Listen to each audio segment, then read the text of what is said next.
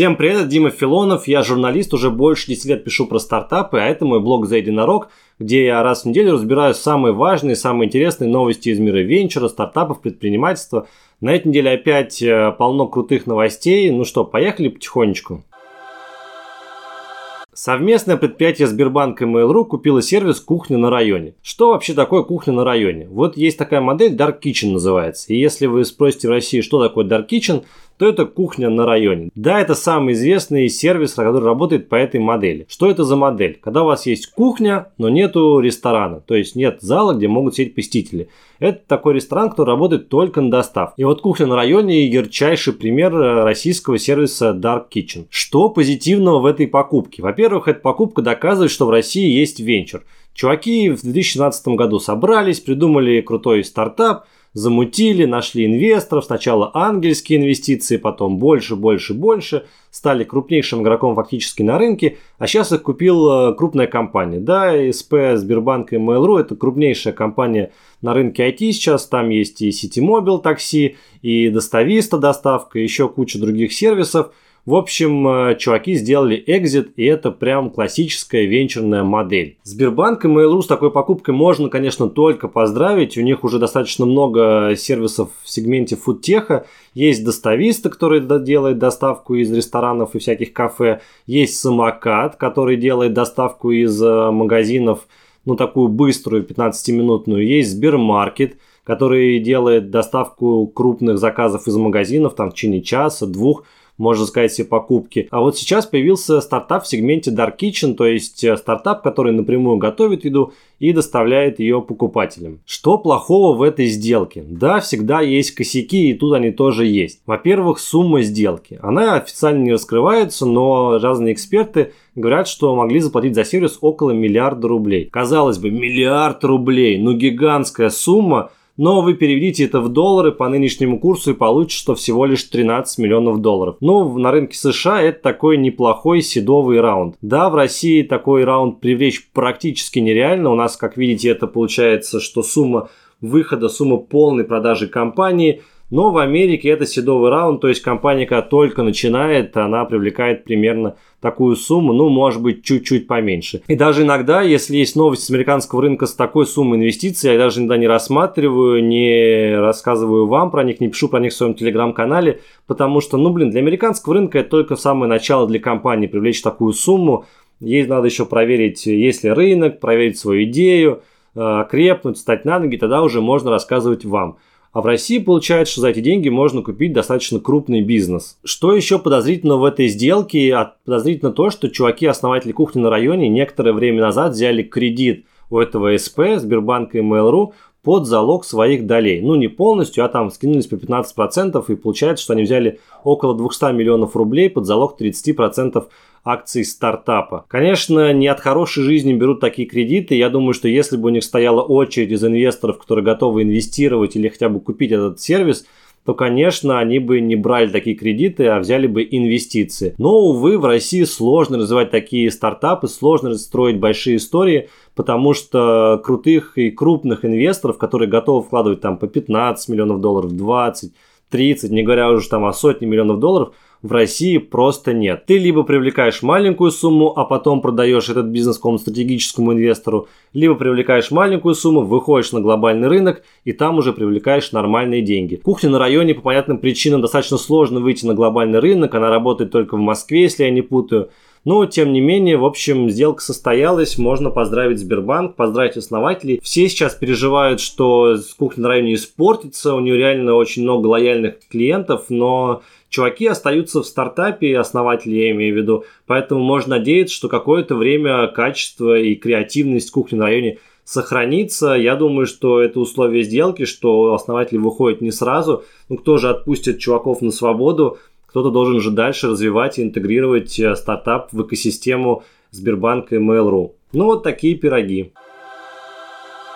Белорусские счета стартапа PandaDog заблокированы, что и следовало ожидать. Напомню, основатель этого стартапа выступил с критикой против Лукашенко, заявил, что силовики, если вы хотите уйти со службы, то я вам готов финансово помочь. После этого власти завели уголовное дело на этот стартап, арестовали несколько топ-менеджеров белорусского офиса. А вот сейчас заблокировали счета по этому же уголовному делу, и стартап не может заплатить зарплату своим сотрудникам. А там в Минском офисе около 250 человек. Я думаю, что основателю нужно было быть готовым к таким действиям со стороны властей. Понятное дело, что если ты идешь впрямую в открытую против властей, то, конечно, они не оставят это просто так и будут как-то мстить, э, заводить новые уголовные дела, блокировать твои счета, мешать всячески твоей деятельности. В общем, э, получили то, что получили. Что сейчас будет с сотрудниками PandaDoc, я не знаю. Конечно же, все круто и можно выступать против властей, ходить на митинги, но когда у тебя нет зарплаты, когда нет денег, э, у многих, я думаю, есть дети, там, семья, когда нужно их чем-то кормить, то, конечно же, лояльности к основателю это не прибавляет. Но посмотрим, как он будет выкручиваться из этой ситуации. Помните, я рассказывал вам про банду, которая похищает предпринимателей и вымогает у них деньги. Сначала они украли чувака-предпринимателя из э, Америки, ну, нашего российского, и увезли его в Таиланд, точнее, выманили его в Таиланд. Потом похитили чувака-партнера Додо Пиццы, его вывезли в Литву или в Латвию, сейчас точно не помню, но вот тут есть ролик про это дело, можете посмотреть. А сейчас Forbes нашел еще одного чувака. Если два предыдущих похищения произошли в том году, то это достаточно свежий случай, произошел он всего лишь месяц назад или около того. Чувака выманили в Турцию под предлогом того, что сейчас коронавирус, они не могут приехать к нему, а живет он в Таиланде. Инвесторы не могут приехать к нему на переговоры, давай встретимся в Стамбуле, в Турции, вот поговорим, дадим тебе денег. Чувак приехал, его также похитили баллончиком в лицо – начали вымогать деньги, снимать их со счетов. В общем, старая знакомая нам история. Еще раз повторяю, будьте, пожалуйста, аккуратны, не соглашайтесь на сомнительные встречи, а если соглашаетесь, то езжайте хотя бы не один, вдвоем, втроем на эти переговоры, чтобы у вас была хоть какая-то страховка. Пока задержали только одного чувака россиянина из этой банды,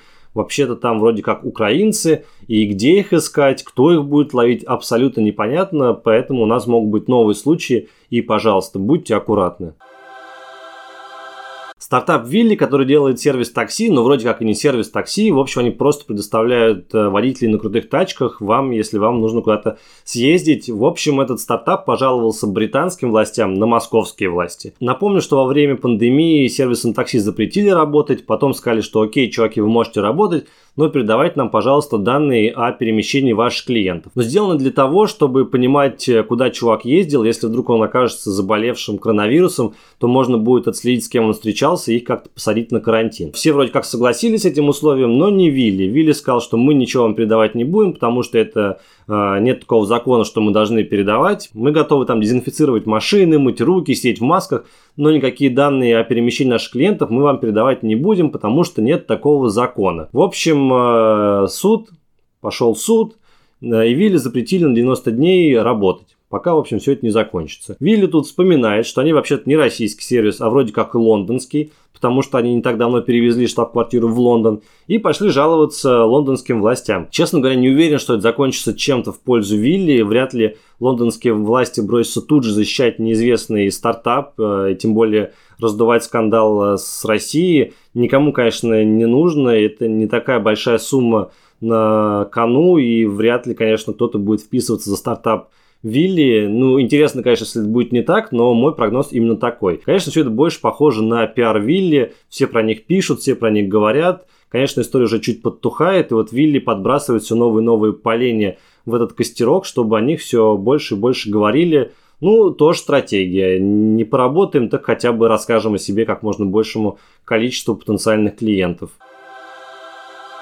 Кто только не делал очки до полной реальности. Это такие очки, которые вы надеваете, у вас там есть видеокамера, экран, вам показывают, куда идти, что смотреть и так далее. Google делал-делал, сделал, не полетело. Потом Magic Clip делал, делал, делал, привлек кучу бабла, сделал, не полетело. И вот сейчас новая попытка от китайского стартапа Nreal. Он поднял на этой неделе 40 миллионов долларов как раз на разработку, на доработку своих очков до полной реальности. Почему я считаю, что эта попытка имеет шансы на успех? Ну, очень просто. У него очень хорошие партнеры. Во-первых, партнерит с этим стартапом компания Qualcomm. Это производитель чипов известных. И я думаю, что не зря он партнерится, все-таки какая-то надежда у них есть. Во-вторых, э, туда инвестировали основатели Xiaomi, тоже не самые последние люди в технологиях и в Китае, и они туда докладывали деньги, значит, верят, значит, есть шанс на успех. Во-вторых, чуваки из Unreal говорят достаточно здравые вещи, они не пушат продажи своих очков, они говорят, что мы сначала хотим проработать сценарии, по которым пользователи смогут ими пользоваться. Ну, для чего-то вы их покупаете. Ну, например, снимать видео, снимать там что-то еще, снимать как бы фотки от первого лица, транслировать то, что вы видите, может быть, какие-то стримы. И вот они сейчас хотят проработать, зачем людям нужны эти очки, а потом уже продавать э, с готовыми кейсами. Ну, звучит здраво, посмотрим, что у них получится. Пока, конечно, ни одна попытка сделать очки до полной реальности полным успехом не обернулась. Есть такой стартап Никола Мотор, он делает электрогрузовики и грузовики на водородном топливе, в общем, супер экологично, супер позитивно для окружающей среды. Ну, что значит делает? Вообще-то еще не делает, производство еще не налажено, не запущено, пока есть только прототипы, и, но компания уже торгуется на бирже, можно пойти купить их акции. Странная, конечно, ситуация, но, в общем, есть как есть. И тут они на этой неделе стали партнериться с General Motors. General Motors даже выкупил 11% их акций на 2 миллиарда долларов. То есть стал таким полноценным партнером. Что они будут делать вместе? А вместе они собираются разрабатывать пикапы. General Motors хочет вместе с Николой разработать там электропикапы или пикапы на водородном топливе. В общем, экологичные такие штуки. Якобы на них есть спрос. На самом деле, почему-то пикапы еще никто не делает. Все делают либо легковушки, как Tesla, либо делают грузовики, либо микроавтобус, который можно использовать в какой-то коммерческой службе. Ну, пикапы никто не делает, были попытки, но на рынке такого пока еще нет. Может быть, General Motors и Никола станут первыми на этом рынке и застолбят себе какую-то долю. Но вообще-то на этой же неделе случился скандал с Никола Motors, у них даже немножко припали акции. Случилось то, что один из акционеров э, этого Никола Мотор провел небольшое расследование. Ну, у него там на самом деле несколько пунктов. Ну, например, Никола заявляла, что они собираются делать революцию э, на рынке аккумуляторов для электромобилей. На самом деле они хотели купить стартап с какой-то революционной технологией. Оказалось, что у стартапа ни хрена нету, ничего не купили и как-то с этой темы съехали и больше про нее не говорят. Второй пункт. Они заявляли, что снизили стоимость производства водорода, ну, собственно, топлива, на котором будут ездить грузовики, на 87%. Но оказалось, ну, как следует из расследования этого акционера, что они даже вообще не приступали к этим исследованиям и даже не занимались, не брали в руки лопату, грубо говоря. И как они могут говорить, что снизили стоимость на 87%, если, ну, как бы там конь не валялся. Третий пункт тоже очень интересный. Чувак говорит, что вот у них был промо-ролик, с прототипом грузовика, который спокойно ехал там по дороге, но оказалось, что они затащили этот грузовик на какой-то холм и просто с холма спустили его, и он как бы сам катился вниз по дороге, они с разных камер его снимали. И четвертый такой пункт тоже достаточно интересный. Никола говорил, что у них есть газовая скважина, ну как бы они собирались же добывать водород, чтобы заправлять как-то свои тачки а потом просто эта информация исчезла с сайта и вроде как никакой скважины нет. В общем, как-то все это подозрительно и попахивает каким-то обманом, если не сказать более грубо. Тут же вспоминается Теранус, который всем рассказывал, что мы придумали, как проводить кучу анализов по капельке крови, что у нас есть продукт, есть э, там аппаратура, чтобы делать эти анализы собственной разработки, привлекли какую-то кучу денег, а потом оказалось, что это фейк, и на самом деле ничего этого нет. Не знаю, так ли это в этом случае или не так, но все кажется очень подозрительным. Деньги в эту Никола идут, но вот есть за ними грешки, какие-то косячки. И, конечно, очень странно, что компания, у которой вообще нет продукта, ничего она не продает, у нее там нулевая финансовая отчетность, э, и она уже публичная, торгуется на бирже, очень странно. Ну, последим, посмотрим, к чему это все приведет.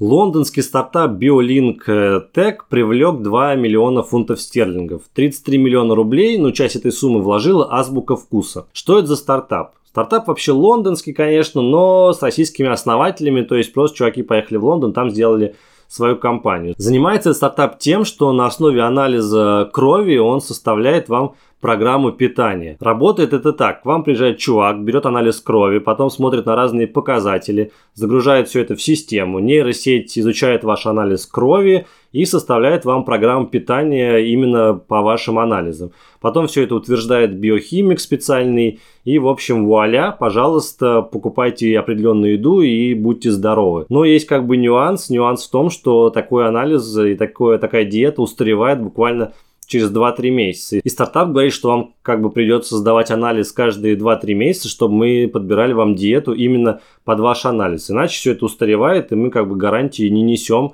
что вам принесет это пользу. Анализ стоит либо 5 тысяч рублей, либо 8 тысяч рублей. В общем, получается, что вы подсаживаетесь на своеобразную подписку и будете платить там 5 или 8 тысяч каждые 2-3 месяца и получать свои рекомендации по питанию. Ну, иначе все это как бы не имеет смысла. Кто делает этот стартап? Э, два чувака, Иван Дегтярев и Евгений Черешнев.